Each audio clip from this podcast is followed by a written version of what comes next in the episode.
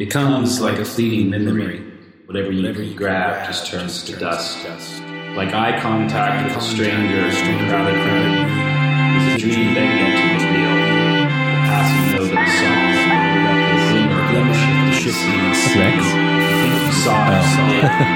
You think you see it, you see it. What does that have to do with anything? Check Rex. Check Uh, Rex? Yeah, I was, uh, Rex, check. I was, I was doing my uh, my check banter. Oh, okay. um, 'Cause you Something told, you feels told me. I had to say more than just check. oh, that's right. So you have to say more words. I'm trying to. If you only check the word check, um, I think we're good. we're good. Okay. All right. You sure? No, You're not sure? no, I'm not sure, Yeah. but I'm ready. Let's do it. Let's go to the Despite shores. Despite the risks, There you go. to the shores. Just die to yourself. What was that? Um, that variation on the the shores quote that your wife sent us. Oh shoot, that's a really good question. Something about So the shores of wonder. You're going to look it up. The the quote that we named the podcast after is as the island of my knowledge expands, so too do the shores of my ignorance. And then Allison found this. Yeah, this is by Ralph W. Sackman, maybe? Sackman or Sackman. The larger the island of knowledge, the longer the shore of wonder. The larger the island of knowledge, the longer the shore of wonder. It's nice. It's a nice variation.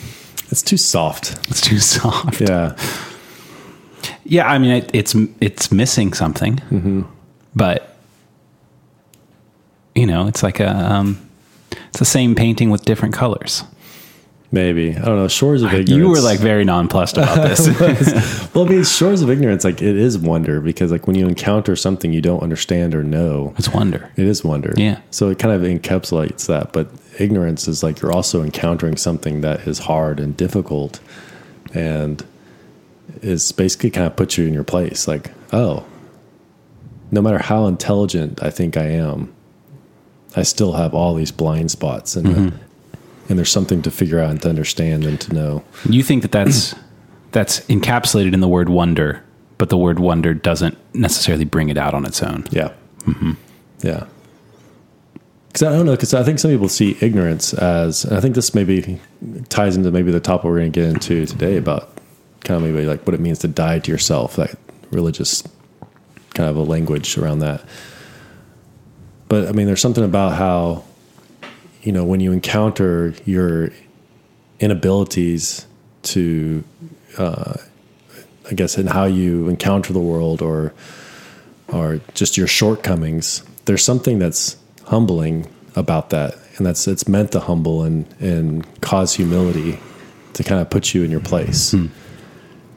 And and yet you do have this island of knowledge, but there's this part of when you go out to the shores, you're somewhat humbled and there's there's a glaringness that a truth or a, something outside of yourself is kind of holding you in check or accountability. the word humble is jumping out at me because after our conversation last week, when we were talking about decisions and consequences, decisions and suffering, and um, I think I said something to the effect of, in every decision there is a small amount of mourning hmm. for what you had to slay, what you had to leave behind, and I think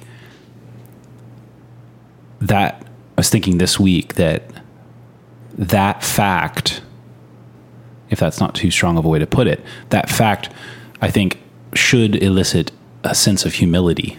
It hmm. should humble you.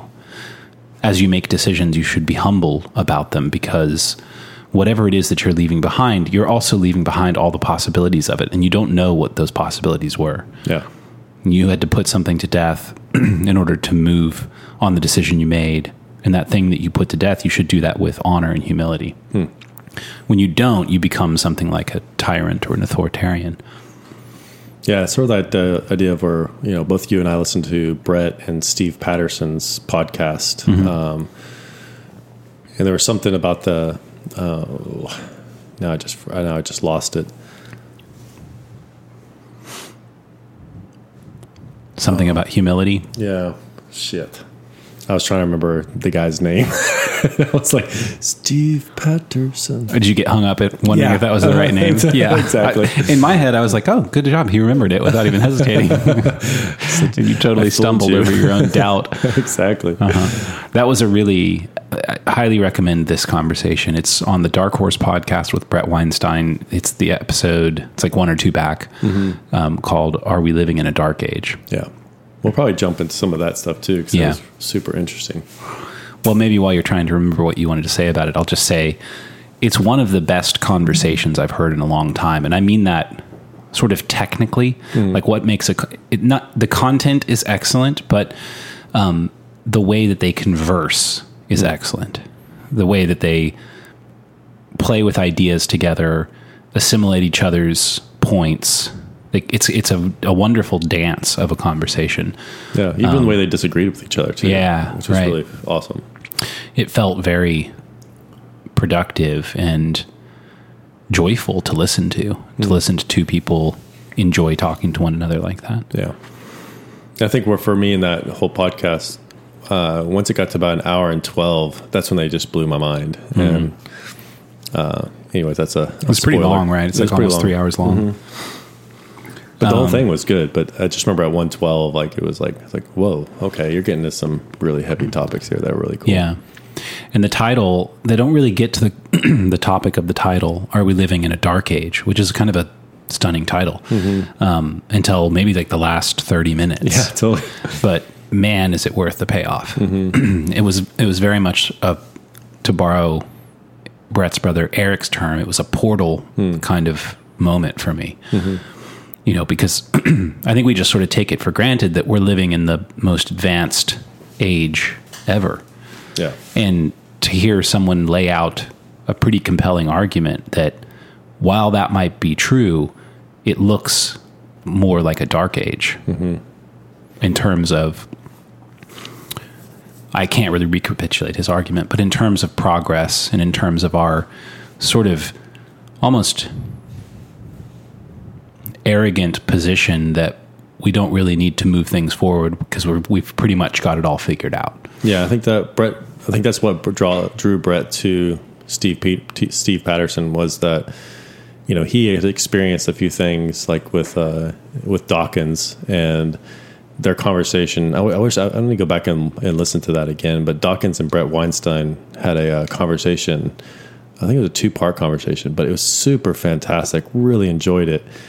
And you know that was one thing that Bret poised to him, and also a, another professor earlier in the day.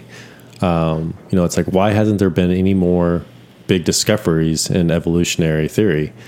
And basically, both of them answered is like we've kind of figured it all out already. So there's nothing, there's no big things to learn anymore. Hmm. And Bret was just like, "What are you talking about?" Like, How could you possibly yeah, think that much mm-hmm. of us and ourselves? That- I think that's the arrogance. That's the arrogance, and that's kind of a sign of a, of a dark age too, because like we think we have it figured out, but but once you think you have it figured out, that's whenever I think the humility, and you're going to be humbled because Mhm. You either take a position of humility or you're going to be humbled, yeah, uh-huh.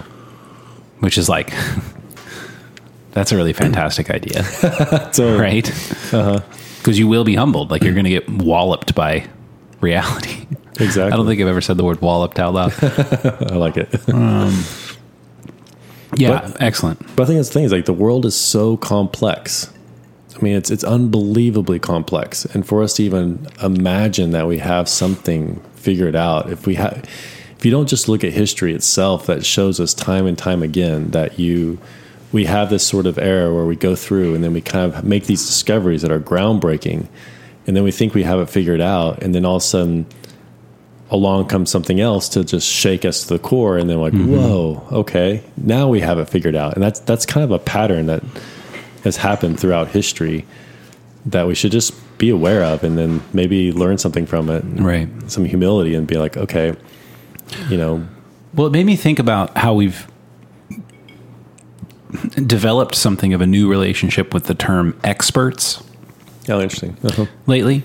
Uh, you know, really kind of through the COVID thing. It's like the experts say, which I don't know if that was thrown around with quite the frequency, um, you know, pre-COVID that it was post-COVID. But it's sort of like a you know it's like the the the the royal use of they. It's like that's how they get you well it's like who's they? You know? Experts has become one of- those. The experts say well who are the experts? Yeah. but don't worry about it. They're expert. They know. You know and um, we have just sort of accepted that as oh yeah someone's someone's looked someone's figured it out mm-hmm. they know for sure rock solid evidence Yeah. you know, and then you look into almost all of the sciences, that's not really a thing. Like science should be a position of continued attempts at falsification and hum- and hum- humility against the the results of your work. Hmm. That's how science progresses. And if you take the point of nope, this is right, we don't need to look anymore, like that's when you're going to get humbled by reality. Yeah, for some reason I feel like I don't. This must have changed sometime recently because when I was growing up, I kind of always always felt the position of a scientist was, this is what we know and understand as of right now. You know, and then sort of like for some reason that statement is always kind of stuck in my brain, and I don't know if that's true or not as far as, but that's that's kind of what stuck in my head as far as like growing up, what science was. It's like here we here's where we are right now tomorrow i have no idea if that's going to hold Well, I seem to remember that too. You know, like you know, but when we were getting educated, that was literally 30 years ago. you know, mm-hmm. so that could have been on the tail end of a whole different generation of thinking, true um, which which was taking a position of humility. Mm-hmm. You know, it was sort of like the space race was in recent memory. World War II was in recent memory. There's a lot of innovation around all of that, a lot of progress. Mm-hmm. And then we don't it doesn't seem like we talk about science that way now though does it because mm-hmm. now it's like this is what we know for sure and if you disagree or even ask for evidence Yeah. you know or uh, scientific consensus. it's the consensus and get out of here you bigot. You know. That's a that's a, a concerning it's a concerning position for a society to be in. Yeah i wonder if it's also the like science has turned religious in that you know because i also don't remember a lot about being taught evolution in high school or directly you know yeah I mean, it wasn't really until like 10 years ago that I really dug into hmm. evolution in, in any real way. Hmm. I mean, do you, do you remember being taught evolution in, in any form or fashion?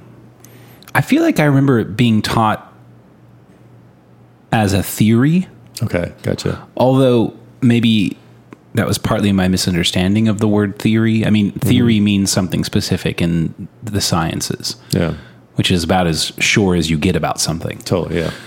Um, so maybe it was my poor understanding at the time, but I, it did, it did seem to be like a you know this six weeks we're going to discuss the theory of evolution, mm-hmm. and then you just kind of move on. Like it, Yeah. it didn't seem foundational or fundamental, mm-hmm. which I think now it's much more widely discussed as foundational and fundamental. Yeah, I agree. Yeah, because I, I I see more of like it seems like the re- religion and science has almost switched uh, switched parties, where it's uh, now it's like if you disagree with a scientist, then you know it's like you're sort of ostracized or you know you're thought less as where. You know, in the 1980s, it was more of like if you disagreed with the church or something like What that. was the what's the character in Game of Thrones? The the priest that walks around and he has his like gang of hooligans with the star carved in their foreheads. Yeah, I don't know what his name was, but I know you're talking about. the sparrow, high sparrow. Uh-huh. Yeah. Yeah. It's like disagreeing with science is like disagreeing with the high sparrow. His thugs are going to come and beat you up in the street.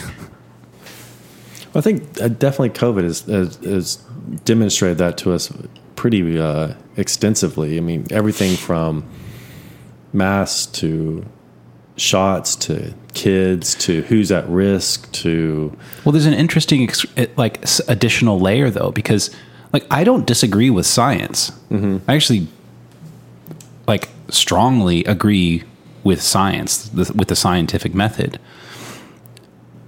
What I disagree with is you telling me what to do in the name of science and then not showing me the science Ah, true. Yeah. or me looking and the science isn't there. Yeah. And you're like, no, just experts say it's been done. Science has been done. Mm-hmm. Like, I want to see. You know, you're asking me to inject a novel therapeutic into my blood, into my tissue. I'd like to see. Yeah. Sorry, you can't see. Yeah, or you know, is this is this conventional the way that we've done this?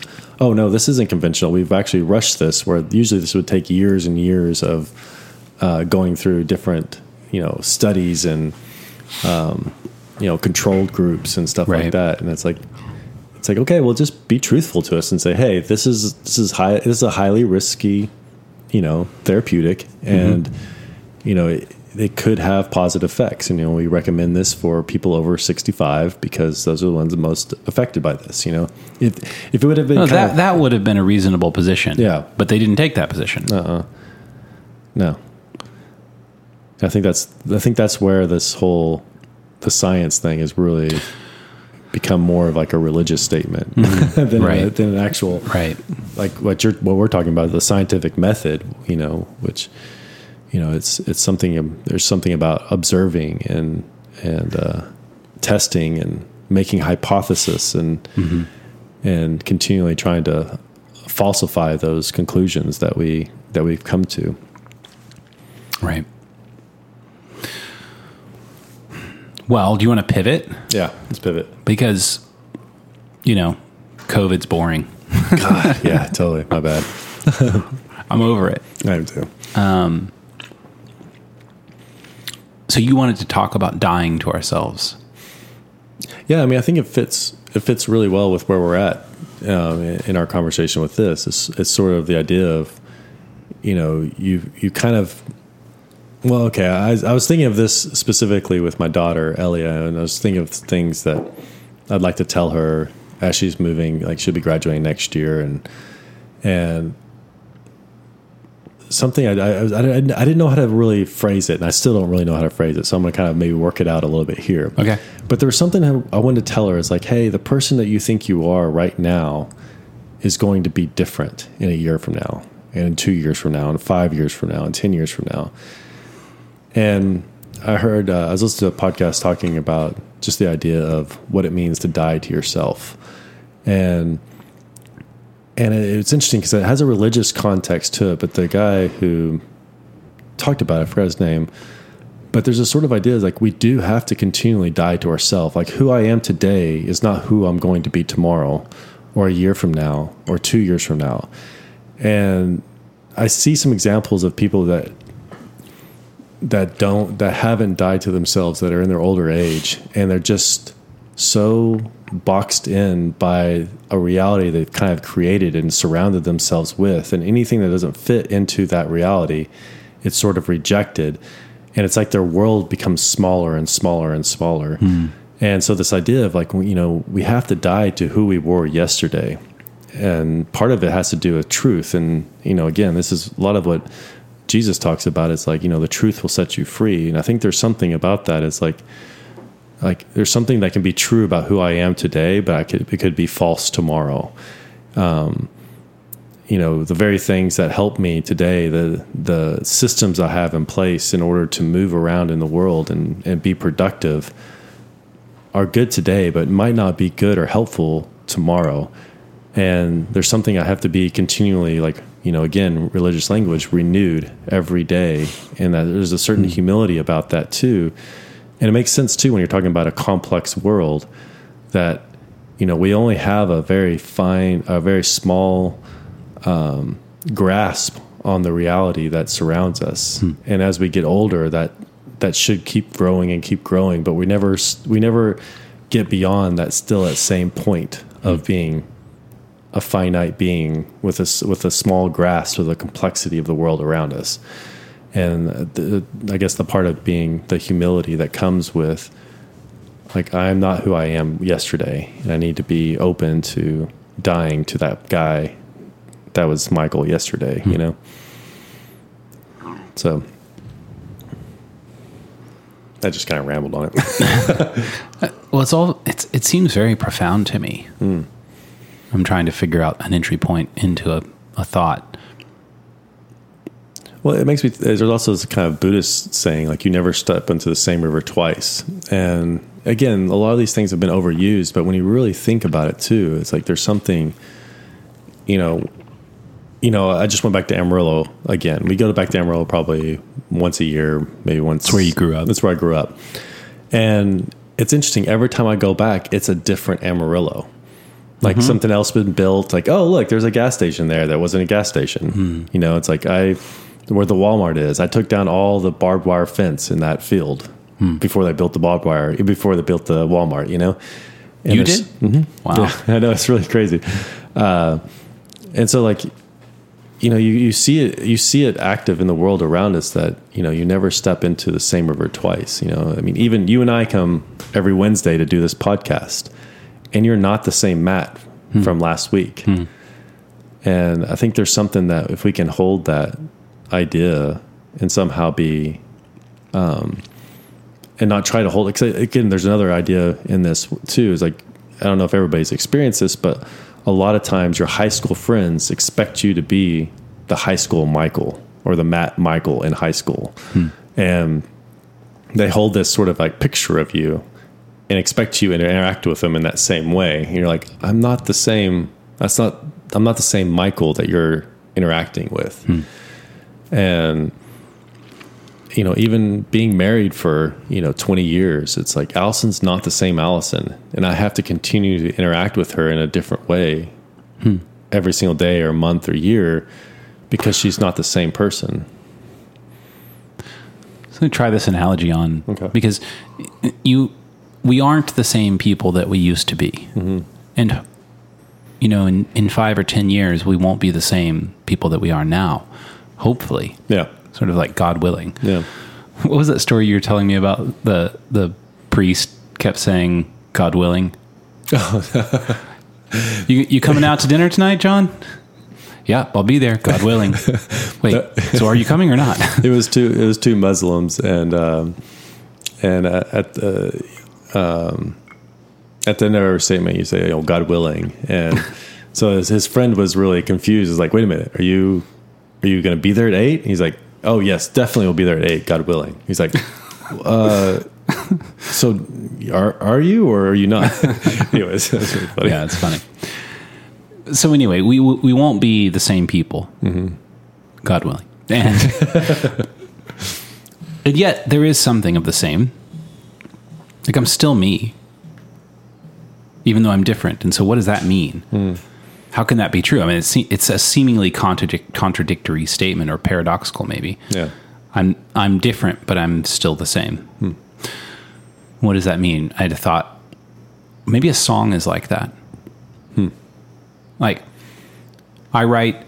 I think we've all had this experience where you find a new song that you love, and you totally turned on by it. Like it's like hitting on all hitting on all eight for you, and um, and then at some point you realize that this is a cover.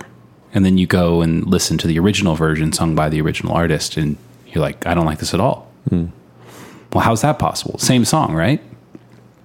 Well no. I can play you a song. Like what is a song? How do you define a song? You know it's when someone sings and a partic- and maybe a song is a particular melody but if you sing it and then i sing it it's different hmm. Same song, but different. And maybe the reason you can fall in love with somebody singing a cover and not like when the original artist sings it is that you know actually there's a really good case to be made that in those in those circumstances the original artist didn't understand the song. Um, I think there's a great episode of revision, revisionist history where Malcolm Gladwell talks about the famous song "Hallelujah," Oh yeah. Uh-huh. and he kind of makes the case like most of us know that song via Jeff Buckley. He made it famous, but Jeff Buckley didn't write it. Um, it turns out that Jeff Buckley was actually not even covering the original song. He was covering someone else covering the song. Like he fell in love with somebody else covering the song and decided to cover it. So he's playing a cover of a cover. um, and I'm totally blanking on the original artist's name. Um, gosh, I'll have to look it up. it's pretty important. Um, I feel embarrassed, but and I don't know how to spell Hallelujah. I don't either. It's a Leonard Cohen Leonard Cohen song. okay. Um, and Malcolm Gladwell actually makes the case that like the writing of that song was almost like um, an outsourced project because Leonard Cohen is sort of famous for this. He'll write a song and that song will have like a bunch of verses, you know, like way too many verses. And so one guy covers it and pares it down to like three verses. And then Jeff Buckley covers it and he chooses a different three verses. And it's like these different people interacting with the song hmm. are sort of shaping it into something that finally with Jeff Buckley like really hit. So who wrote the song? You know, it's yeah, it's Leonard Cohen's song, but it's also Jeff Buckley's and all the other people who've covered it. Hmm. And you know, there's something about the song that Leonard Cohen didn't quite understand. And I think that's the same for us is that yeah, I'm me. I'm Matt. There's something about me that I don't understand. And I'm learning. I'm learning who I am. I'm hmm. learning how to be me. It's like I'm I'm simultaneously learning who I am and learning how to be me. It's hmm. like learning an instrument. Simultaneously learning what it is and how to play it. Mm-hmm. And the song will change. So I'll stay the same like the lyrics of a song or the melody of a song but I'm going to be sung in different ways by with different timbres and different emotional contexts and different amounts of wisdom, different skill levels. Hmm. As I become hopefully better at being me and more competent. Yeah, my, uh, so this is kind of uh, I've, I've probably mentioned this a couple times on the podcast, but th- that has to do with like one of my basic axioms that I've never been able to break, which is I know who I am, and I also don't know who I am. It's like I know you, Matt, but also don't know you, Matt. And I feel like there's a paradoxical aspect to life that you have to be able to be okay with that sort of duality mm-hmm. of knowing and not knowing. Like it is true that I know who I am. And it is also true that I don't know who I am. And kind of like you kind of talked about as who I'm becoming to be.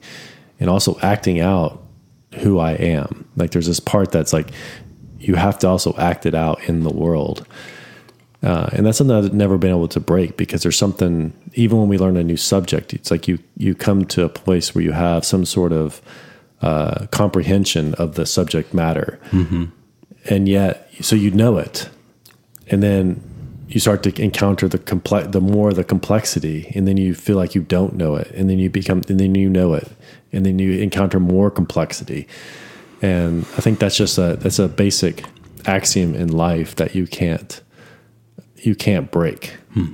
And and I think that has to in order to move into the future like that, there's this idea, you know, which is specifically a Christian idea, but I think there's also there's a lot of it has to do with sacrifice that you see in a lot of other religions too. But you kind of have to sacrifice your old self in order to move into the future on who you could be or who that unknown person is. Like if you don't sacrifice that person who you are today in order to move into the future, it's like there's a sort of staleness that comes, you know, that or you start running from, you know, you were giving an example before the podcast of, you know, someone who had not who kept, you know, just working and and not moving into the future and, and surrounding themselves with things that would keep them from encountering their future self. Hmm. And I, th- I thought that was a it was a really great example of that idea. We can distract ourselves from becoming hmm. That future self. And this is the the dying to yourself. Mm-hmm. I'm trying to figure out a really like a succinct way to put this, but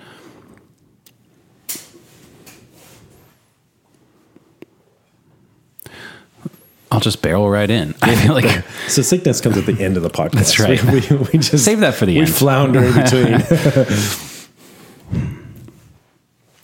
Well, so we there's this difficult reality, I think, which is that a consequence of being conscious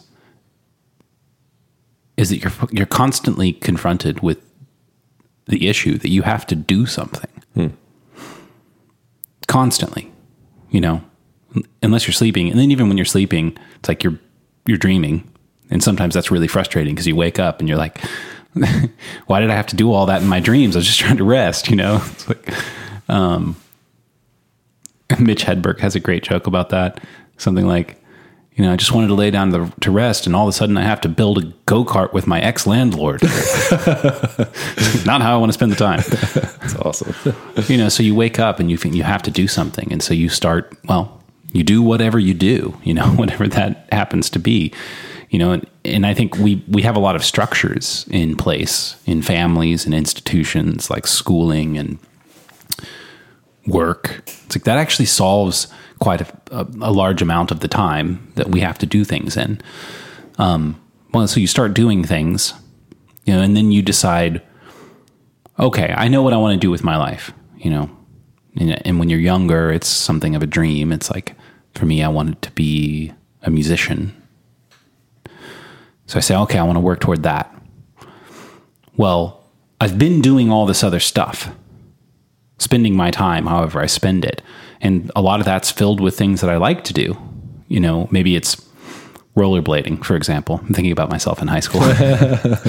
um, you know, I spent a lot of time rollerblading with my friends, got really into it. Like we all had, you know, uh, custom aftermarket ball bearings and um, all kinds of all kinds of things. Awesome. and that's a great way to spend the time. You know, I, I, I enjoyed it. I learned a lot about how to move. I learned a lot about how to fall. Learned um, coordination. Made good friendships. And then you decide, well, okay, I know how I'd like to spend my time now, or like what I want to be doing. I want to be, um, for example, for a while, I wanted to play in the Saturday Night Live band. That's awesome. Yeah. Okay, I want to do that. Well, now you have to you have to start looking at so now you have something you want to do and you have to look at all of your time and all of your activities and say, okay, are these moving me toward that? Do I want that? If I want that, then I should spend my time moving toward that. It's like, well, I'm spending three hours a day rollerblading. I wasn't, but it's just I'm hyperbole for the sake of example. Um, you know, do I have to give up rollerblading? Like maybe. Um, but I like it, and I'm learning all these skills, and I have all these relationships, and I don't want to give up something good. Well,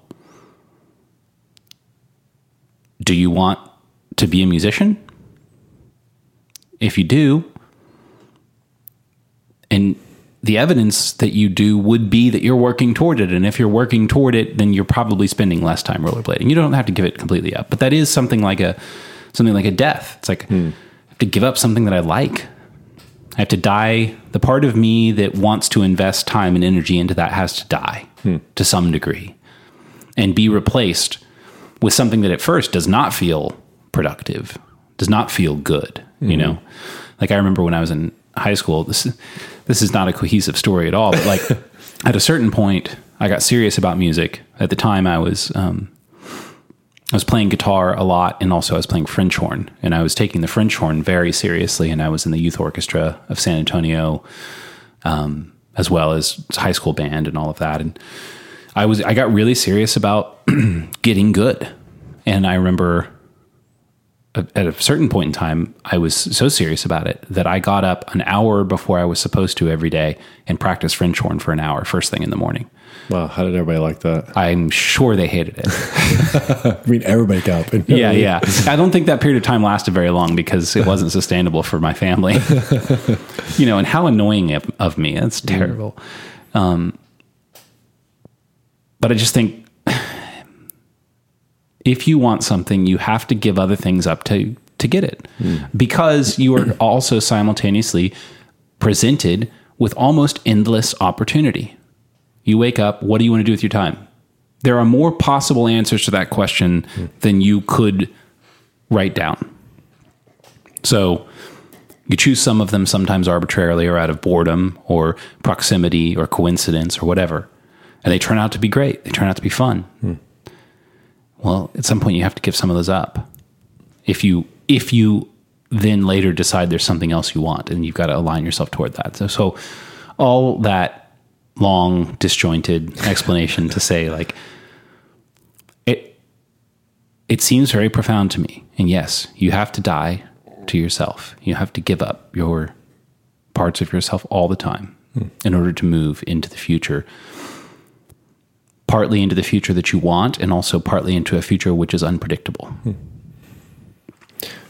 Which is interesting, like because when you take this on a, you know, again, a, sometimes I use religion in a negative way and sometimes in a positive way. But you know, when Jesus talks about dying to yourself, it's sort of like, you know, and being, um,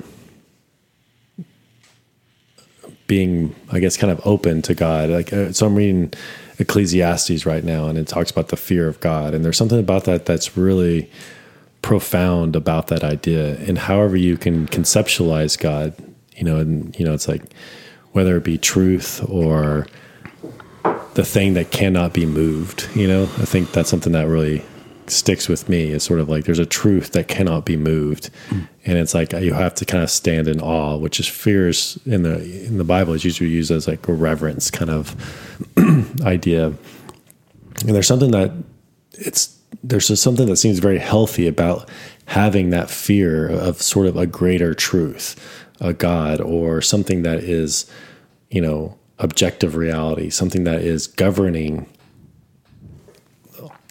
all of these things. Like, um, as far as, you know, I can believe something, but at some point, reality is going to tell me whether that's true or not, whether I want, want it or not.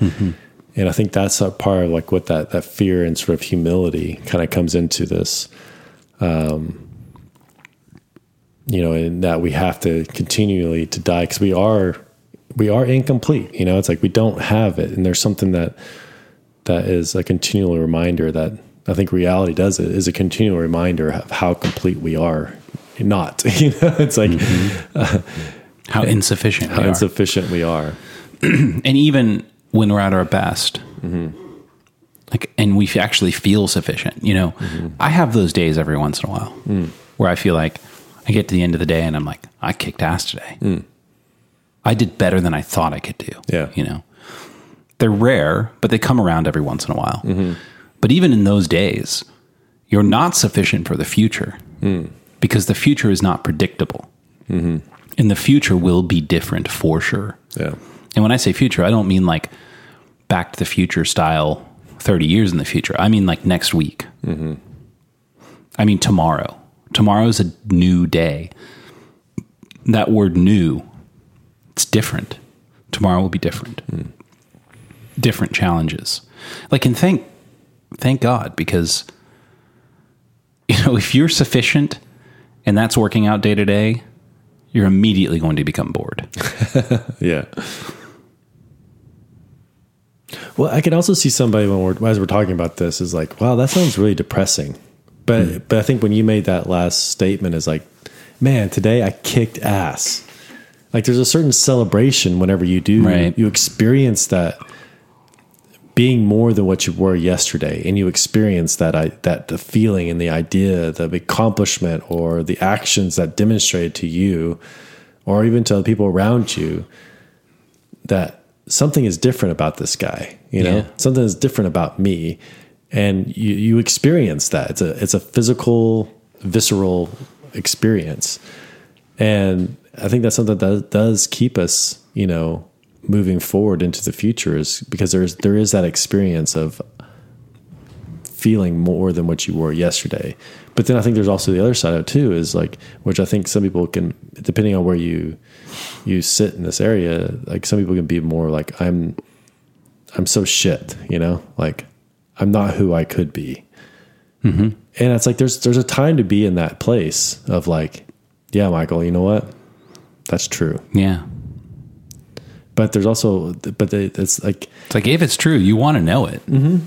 yeah and it hurts and It it's hurts. hard Well, I was having a conversation with my 16 year old a couple weeks ago, and we were talking about something that I thought was pretty important. he clearly didn't think it was important, so he didn't want to do it. And he said something like, you know, I was asking him, like, why don't you want to do this? He's like, well, you know, it's it's hard. And I thought, would it be any fun if it wasn't? Like thinking about him specifically, he loves to play video games. You know, I love to play video games. or maybe I did when I was younger. I don't do it as much anymore. But a game is fun to the extent that it's hard. As soon as it becomes easy, it's not fun anymore. Hmm. It's like the fun is to be had in the challenge. When things aren't challenging, they're not fun. Totally. And I don't know why it's so easy to see that in games. You know, in video games. Maybe there's some sort of like um like arrogant sort of fun when a game becomes easy and you can beat other people. Mm-hmm. But I don't think that lasts very long. Yeah. So like when you're challenged when in a game, you get addicted to it. You know, you you want to play it over, try again and again and again and again. It's like I haven't been a video game player since N64 and you know 007 GoldenEye, but Just when you call it a video game player. Like Video game like player. You're a gamer. they didn't have that term back then when I was growing up. Um, but when you can't when you can't beat something, and it needs to be right on the edge of your ability. You need to be close enough to it that you think next time, one Yeah. more time, one more time, and it might be a hundred more times, you know. But you'll you'll keep going. And I, it's interesting to me that that makes so much sense in that context. But then when that when that's applied to life more generally, it seems to not make as much sense. Like we just want to be successful in our lives. Mm-hmm. I think, well, would that be fun? If you were just successful, hmm. would that be fun? I don't think so. yeah. I think the fun is in the challenge, and the times of celebration make it all worth it. And then you immediately look for more challenge. Yeah, it's kind of interesting. I've got, it, was, it was on a podcast somewhere, and I, it might have been Bret and Steve's podcast, but you know, even how they design video games, you know, where they have like usually at the beginning you have these things that you accomplish early on that are fairly easy, you know, because they want you, they want you to feel sort of some sort of accomplishment. But if they kept it easy, then you would get bored with it and you just move on to the next game. So there's a sort of escalating challenge that keeps happening with each level in order to keep you engaged with the game. But they definitely give you that sort of like, you know, uh, that feel good at the beginning of make t- making these tiny accomplishments. And you think about that too with our kids. You know, when they're really little, it's like, oh yay, you clapped your hands, yay. You know, it's like, you know, it's like. But if you're telling that to a 20 year old, hey, oh cute, that's you clapped your hands. You know, it'd be like, It'd be insulting. it'd be so insulting. You know, it's like because that's not a big deal and and there's something about how I think it probably even applies to raising kids is like there's you know giving helping them achieve those small successes in each stage of their life and celebrating those successes you know and then also helping them with going through the hard times presenting them with or allowing them go through problems that are a little bit outside their skill set and you don't solve it for them but you allow them to experience the struggle and the pain that comes with that, you know, and, and obviously there's a there's a there's a place where you need to maybe step in, and sometimes in some of those instances, you know, but like it's like, but if you don't allow people to sort of uh, experience, I mean, I see this with managers, you know, um, over the years is is a lot of people who come into management, they want to do everything for everyone, you know, and because they want to make the, they want to make the staff's life easier. Hmm. And you know it's like be a good boss and stuff like that but also you're robbing them of taking ownership of their job and of their position. So it's like as a manager you have to know when to step in and when not to like hey you you can figure this out. Yeah. or hey no i'm here i got you. Ac's down i'm here let's do this thing you know? But there's other times where he's like it's like okay no you know it's gonna be a rough couple days you know but like let's let's get through this and and like allowing people to experience those. I think there's something with that with as you move up in positions and titles that you have to allow other people to experience the the frustrations and the and the pain that comes with learning something new or figuring something out. Well, I think it's that if you don't let people experience the pain and frustrations, you rob them of the celebration hmm. of success. yeah like I remember this time a couple of years ago. I've got this old car that I'm always working on, or was always working on until COVID, and now it's kind of been sitting. But um, I needed to replace the muffler, and the muffler's like seven feet long. You know, it goes from kind of the front, kind of the front of the car to all the way to the back. And there was Yeah. one day, it was like a Saturday, and I was alone, and I was like, I'm going to get this done today. And so I bought the new muffler and went out in the driveway and jacked the car up, and I'm laying down under there looking at it, sort of sizing it up, like like there's a some I don't know if this is a myth or not, but some story about this woman who had a boa constrictor, mm-hmm. and this boa constrictor pet of hers was like her best friend, and it like lived in her house, like not in a cage, but just sort of like slithered around, and she like one day noticed that she would wake up in the morning and it would be laid out completely straight next to her. She's like, "Oh, that's kind of strange." It happened three or four days in a row. She took it to the vet, and the vet was like, "Yeah, he's sizing you up." Trying to figure out if he can fit you inside him. So I was kind of laying down under the car like a boa constrictor, and I'm like sizing up the length of this tailpipe that I'm going to try to replace. And I'm thinking, you know, I've got to connect this end over here and this end over here, and I don't, I don't think I can do this by myself. I think I need help. Mm-hmm. So I remember I called a couple friends. Nobody was available to come help me. Obviously, you didn't call me. So that's not You know, I, I think I probably didn't call you. totally. Um, that's not the kind of activity that we do together. That's not. and no one was available and i was like i want this done so i went out there and wrestled with this tailpipe like laid on my back with my hands outstretched over my head trying to like secure one end while at the same time trying to like insert the other end your feet? with my feet yeah so i had my feet up and i'm doing like this sort of like reverse plank thing and my abs are burning and my muscles are burning and Wow. like uh. you know in my memory this took two hours Yeah. probably didn't, but like when you're in that, it's like that sort of adverse physical position, everything time changes. you know, I thought this is stupid. Just stop, just wait for help. This would be mm-hmm. super easy. I was like, no, I want this done. And I struggled and struggled and struggled and struggled and struggled. And I thought, this is impossible. This cannot be done alone. And then finally, and dude, I like rolled out from under that car and jumped up and down and was like, yeah. the muffler falls out. No, it never fell out. Like it was successful, but it was like the celebration. That moment was so awesome. Hmm. Like, yeah, I did that. And now my car's fixed and I can go drive it, hmm. you know, to the gas station and pick up some cold beer. And like, it was an awesome feeling. yeah. you know, and would the feeling have been as good if I had actually just called you and you came over and, you know, we did it in 10 minutes and we're like, okay, that problem is dealt with. Mm-hmm. What now? You know, there wouldn't have been the celebration. There wouldn't, because it would have been easy. Yeah. So I think when things are hard, there's intense meaning that comes out of that. And it's not arbitrary. It's not just like arbitrarily expose yourself to difficulty and meaning will be created, although I kind of do believe that. I think that you become what's like we were talking about. We're not the person now that we will be later. The person that we will be later will be a result of testing our boundaries and our limits and sometimes exceeding them. Hmm.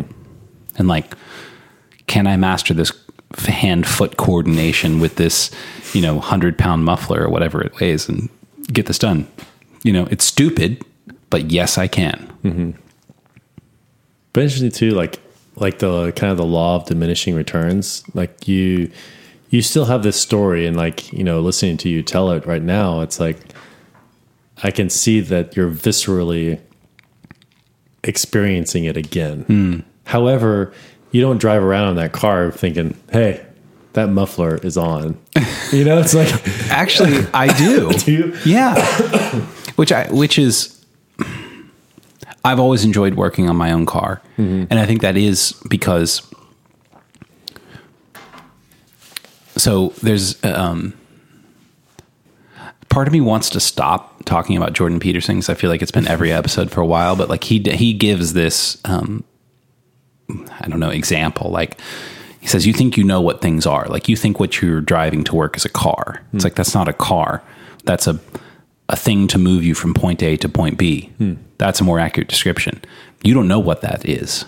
You know, it isn't until it breaks down that the full complexity of what that thing hmm. is reveals itself to you Yeah. as absolute chaos because it's broken. You don't know why. You don't know how. You don't know how it works. And I, I really like working on my own cars because when I'm driving it around, like I do know hmm. I have been inside that engine. I've opened it up. I've looked at it. I've Yeah. fixed things in it. And I, there's a sense of that when I drive a car that I've worked on where I know it intimately. Hmm. I mean, it's almost like like a woman, mm-hmm. like a, a, a- your wife. You know her intimately. Hmm. You have a different sense of her than you do of every other woman. Hmm. I think it's like that with a car that you've opened up and worked on. But I think it's true of almost anything. Like, you know, you don't really know what your house is until you've tried to work on it. This this past weekend, I went to um, I was visiting my parents, and my dad has a pretty extensive wood shop, and I've had these. I, I bought this like probably 1950s dining room set. It's a really cool old table and four chairs, and the chairs had gotten pretty wobbly. All the joints are starting to get you know weak and there's these chairs are put together with with uh, like different kinds of joints and glue. And so I took the chairs down, and my dad and I this weekend we took them all apart, which was basically a process of like using mallets to bang apart the pieces. It's fairly you know violently destructive process, but you do it just gently enough, you can pull them apart such that you can reglue them and put them back together. And we did that, but I learned a ton hmm. about how these chairs are put together. And like for instance, there's these little dowels under the seats. And when you're sitting in them, if you kind of like are having your hands to your side and you kind of end up feeling around on the chair with your fingers, you might feel the edge of this little dowel sticking out. I never knew what they were for.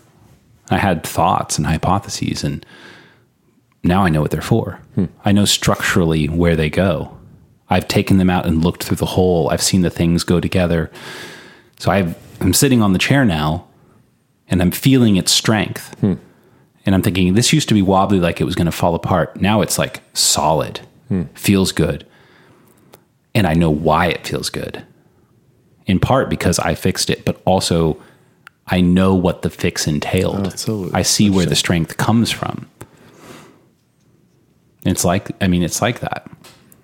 I mean, when you're when you're when you're talking about this right now, it makes me think of like when you engage reality, when you engage the world, and you act in in the world. It's like you get feedback, and so like this, you know, you see this in relationships. When you engage in a relationship, you know, you get feedback, and some of that feedback is welcomed, and some of it's not welcomed. But at the same time, it's information, and sometimes it's painful, and sometimes it's joyful. Hmm. But the thing is, is like as as you interact with something and act in the world, and you get this feedback, it's like the things around you begin to have new meaning or mm-hmm. more meaning because you're engaging with them.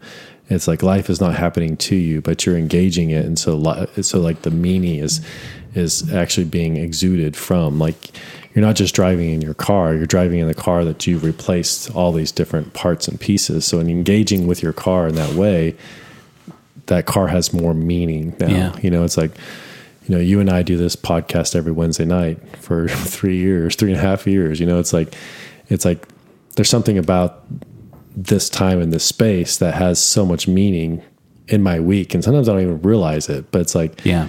and you know even the things I learn outside of what we talk about on this podcast too. You know, uh, we've kind of have we've kind of developed this rapport that it's like Matt, check this out, man. This is what. I, this, hey, Michael, check this thing out. You know, it's like I mean, that's a really good example of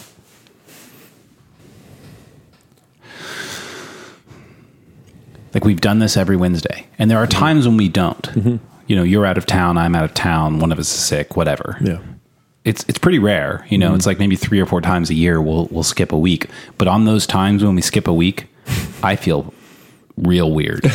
totally. and it's funny how it sneaks up on you mm-hmm.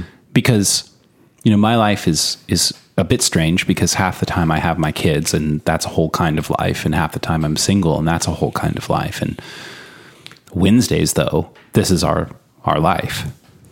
And it's not that I don't have nights where I don't have predetermined things to do. Mm. But when I come upon a Wednesday when we're not podcasting, so I don't have predetermined things to do, I'll find myself kind of like real disoriented. Like, what is, what do I do? What do I do with myself? And it's not like I have the conscious thought, we're not podcasting. What should I do instead? Mm-hmm. It's a, it's, it's more of a thing that sneaks up on me and, and pounces on me. Like, Yeah. You don't know what to do with yourself. I'm like, why don't I know what to do with myself? oh, right. Cause we podcast on this night. But it's so interesting. I mean, because like those things are, you know, when Allison and the kids are not at the house or something like that, and Mm. they've gone to Same. Yeah. Another example. they've gone to uh, Huntsville or something like that, and you know, it's it's a little bit disoriented. I end up just kind of not doing anything. just honestly, it's like, Which for you, uh-huh. you, what is, okay. well, I, why I don't you say- tell yeah. us what I usually do is I what go, you not doing anything means? it means I read all day and like go to my whiteboard and like you know jot out a bunch of stuff but but it's just it's also weird because then I come home from that I'm like get totally engaged like throughout the whole day and I come home and my house is quiet there's nobody here it's like the life that gives me uh, the like, meaning in my life you know it's like it's not around to kind of give me that feedback and it's like it's like there's a part of me missing because a part of me is embedded in my kids and in my wife. You know, it's like Yeah. it's the same thing I did. Like a part of me is embedded in this Wednesday night that we do. You know, it's like, um, and it's a part of me that when it's not there, I'm like, oh, okay, what what what do I do? Because that's a part of me. And I, I see this with like like with marriages. You know, like my mom, my dad passed away last year, and it's like she's missing a whole part of herself because a lot of a, a whole part of herself was embedded in my dad and my dad and her. Yeah. And when you lose somebody, it's sort of like I mean, it can be with like a breakup too, because you you've you've offloaded a certain part of yourself to somebody else and almost entrusted them with that. Yeah. and and you feel that loss or that absence. And, and part of it's good because you're like oh I, I really miss them you know? I, I recognize that mm. that's they are a part of me and I'm a part of them. And uh, there's a part that's that's that's good to to acknowledge that Maybe that's an. Maybe that's another really interesting way to look at this idea of dying to yourself. Hmm. So that when you're when you're creatively productive, you're investing yourself into other people and other things. It could be a relationship, a girlfriend, a wife, could be a car, hmm. it could be a podcast, you know, just to use the examples from right now, but the future is unpredictable. And those things, some of those things are going to change. Mm-hmm. Some of those things are outside of your control. And some part of you that you invested into those things hmm. goes away with them. yeah it's like a part of my mom died Yeah. I think it's really un- easy to understand when, you know, how long were they married? 50 years or something? yeah something like that When a, a marriage like that, uh, one of them dies, you think, yeah, half that person's gone. And that mm-hmm. sort of makes sense. But I think that's happening on a daily basis as the world around you moves and changes. And mm-hmm. you have a lot of you invested in to much smaller degrees in a bunch of different things. You know, like I have myself invested in that car. Mm-hmm. And like full transparency, that car has been sitting in my driveway untouched for two years. Hmm. And I don't want to give it up because there's something of me in that. Hmm. You know, but I don't have the time or energy at the moment to do anything about getting it back on the road. And so I just am frozen in it. Hmm. I don't want to die. yeah I don't want to watch part of me, part of my blood, literal blood and sweat that's touched that car. You know, I don't want to watch it walk, like go away. Hmm. You do that with relationships, with girlfriends. Like, I don't want to end this because you own some part of me.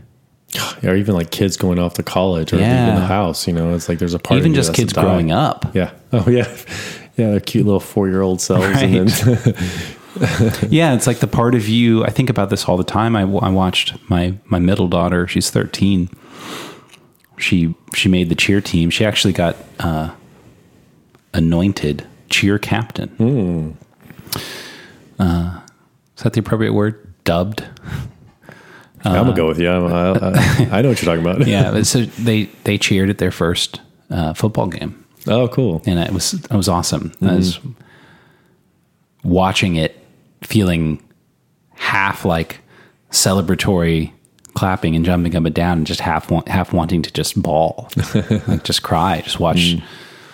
this nascent woman, and thinking about how I used to hold her in my arms, you know, and like I can still taste the skin of her forehead when I mm. would kiss it, the baby skin and the mm-hmm. smell, and like looking at her at that age and having hopes and dreams for her and full of a, a swell of love. And now here I am.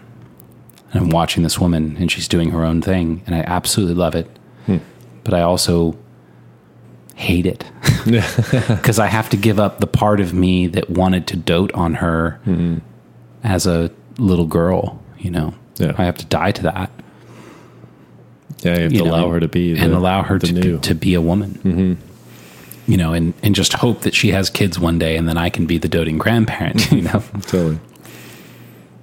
It's so interesting because it's like it doesn't. It's not helpful for our kids if we don't die to our conceptions and ideas of who they were as a four year old Mm-hmm. and allow them to be the woman or man that they're growing to be. right? It's something that that's kind of somewhat of our duty is to usher that in for them and help them. And it's like we need to be the mature ones to Right. kill off that you know it's like we still get the we still get to treasure those moments but we also have we can't we can't keep them in that space and part of our job is to push them into the future too maybe guide's a better hmm. word but sometimes there's a there's a little bit of a push Sometimes I think about the image of. let me know if this is wrong or misguided or masochistic in some way, but I think about the process of raising my kids something like I'm exchanging my life force. Hmm. Not exchanging, I'm just giving mine to them hmm. as they grow and become. I'm dying. yeah And I'm taking parts of me and I'm investing it in them. You know, just like I might in a car or a girlfriend or a podcast. But when I invest parts of me in them, there isn't the possibility of loss hmm. because they will go on. And I will sacrifice all of myself for them to be as full and vibrant as they possibly can be. And maybe that's sort of deeply evolutionarily based, hmm. is that they're my ticket into the future. interesting yeah And so I'm going to give all of myself to them, mm-hmm. little bit, piece by piece. And as I do, I will dwindle, and I will, I will die.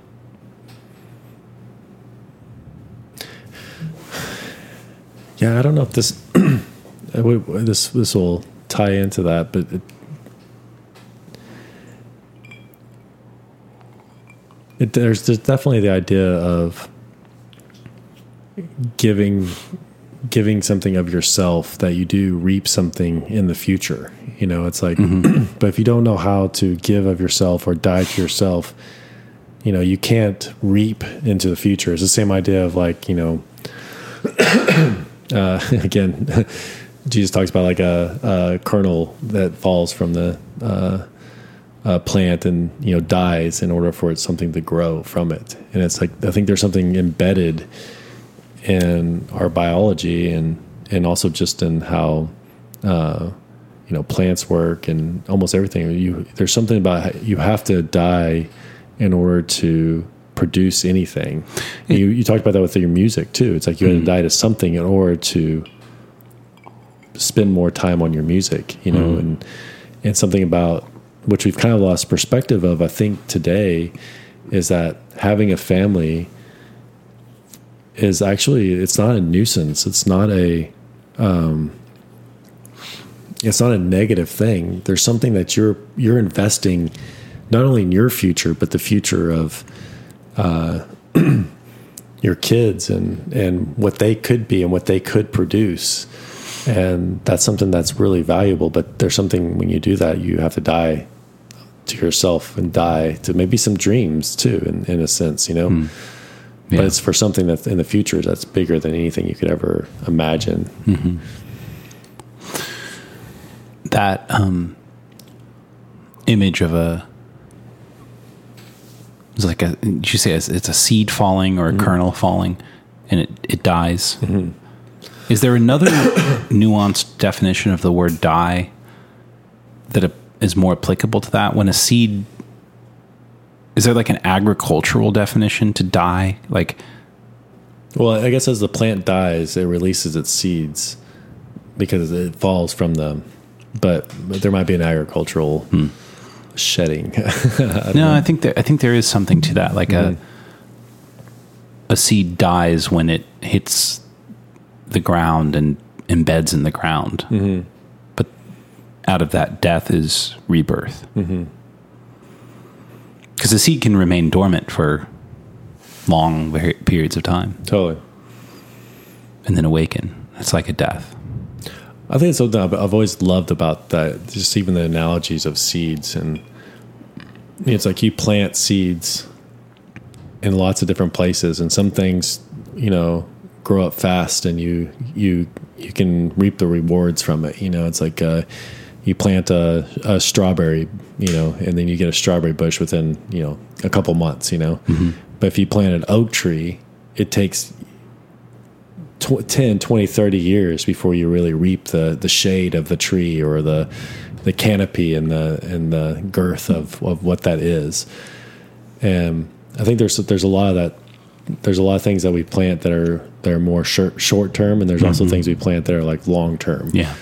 And a lot of that is is like i'm going to forego the pleasure of today in order to plant something that i will be able to reap the benefits from years down the road. I mean you, you look at this in investing too which is still hard for me to see. It's like okay i want to make this investment but i'm not going to reap the rewards from it for another 10 to 20 years. Uh, you know uh, you know right now you and i are talking about a lot about bitcoin and it's like it's like what we're doing and investing and that stuff is like it's not really for today and the volatility. It's for five or ten years or 20 years from now that maybe maybe we don't even reap the benefits from it but our kids do. Mm-hmm. And when you have kids it, it puts you on a different timeline too especially i would imagine like if your kids have kids your timeline even goes further. Right. Your hurt- your time horizon expands. And I think that's something very valuable, and that's why kids are so important. And most people should have kids, is because your time horizon expands into the future. And I don't think that happens very naturally without having something to tangibly tie yourself to the future. right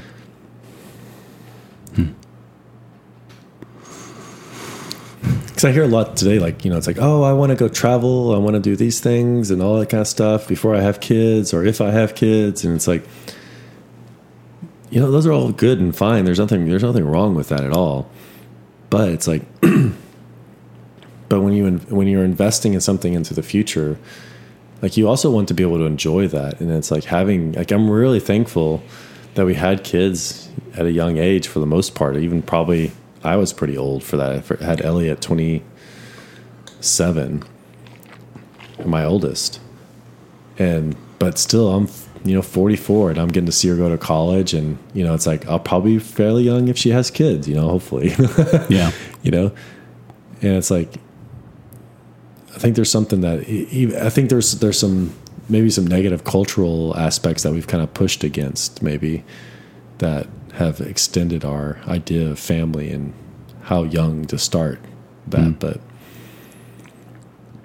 I could imagine that actually reversing at some point. Yeah.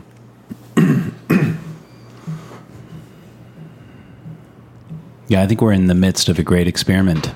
Yes, totally. Oh, what was that? I was thinking.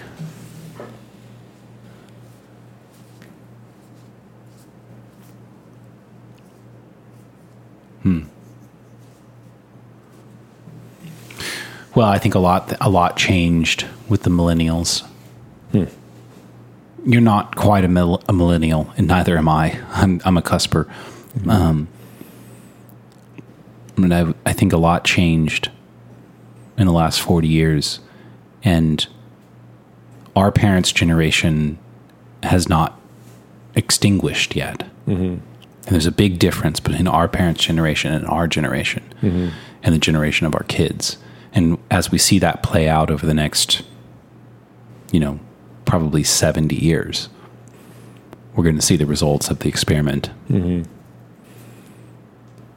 Yeah, which I think the millennials specifically, like I'm, I'm definitely Gen X cusper. You know, it's like I'm on the on the edge of that, but it's like, you know, not to rehash all of it, but like you know, we knew what before internet, before dial-up, before phones, uh, you know, mobile phones and all that kind of stuff, and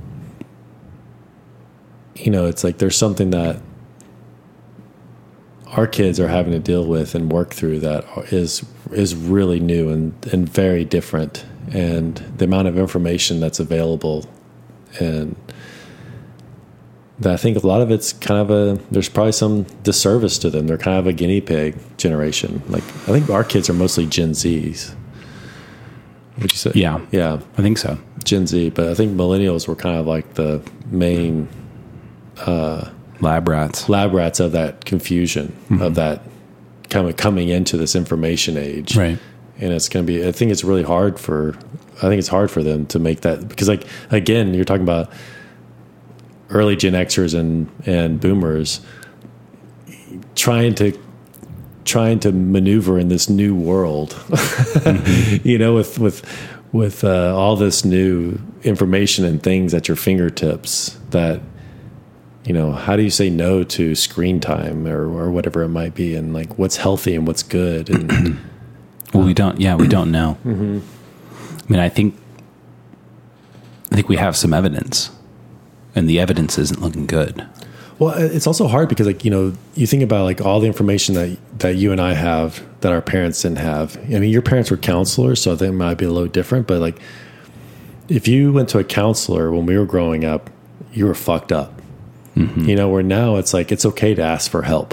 Hmm. It's okay to go to a counselor. Like, there's not a stigma around it that there was, and like how you and I raised our kids versus like the the things available to our our our family, or I mean our parents, is completely different, and we know so much more. But at the same time, we we've I think we've also lost some of the wisdom of the of the elders. Well, that. but it's interesting. It's like it's okay to ask for help, mm-hmm.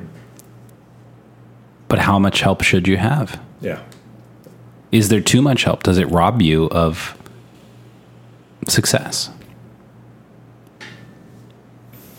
We'll find out. yeah, I think that's where you the the helicopter parents of the '90s is like that's kind of like that idea.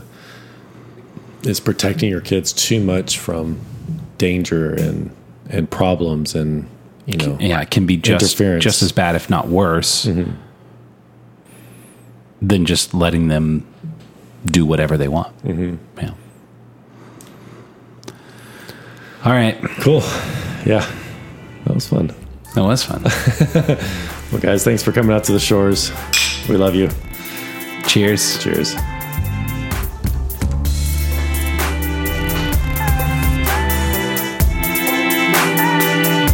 like feeling like a marine.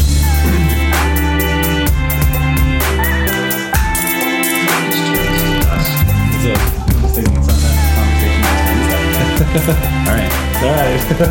There's a famous story about my grandfather that he would never say goodbye on the phone. He'd just be talking to him and he'd just go, all right, and just hang up. like back on landline days, you know? It wasn't like, bye, bye. He just would be like, okay, click, Eh.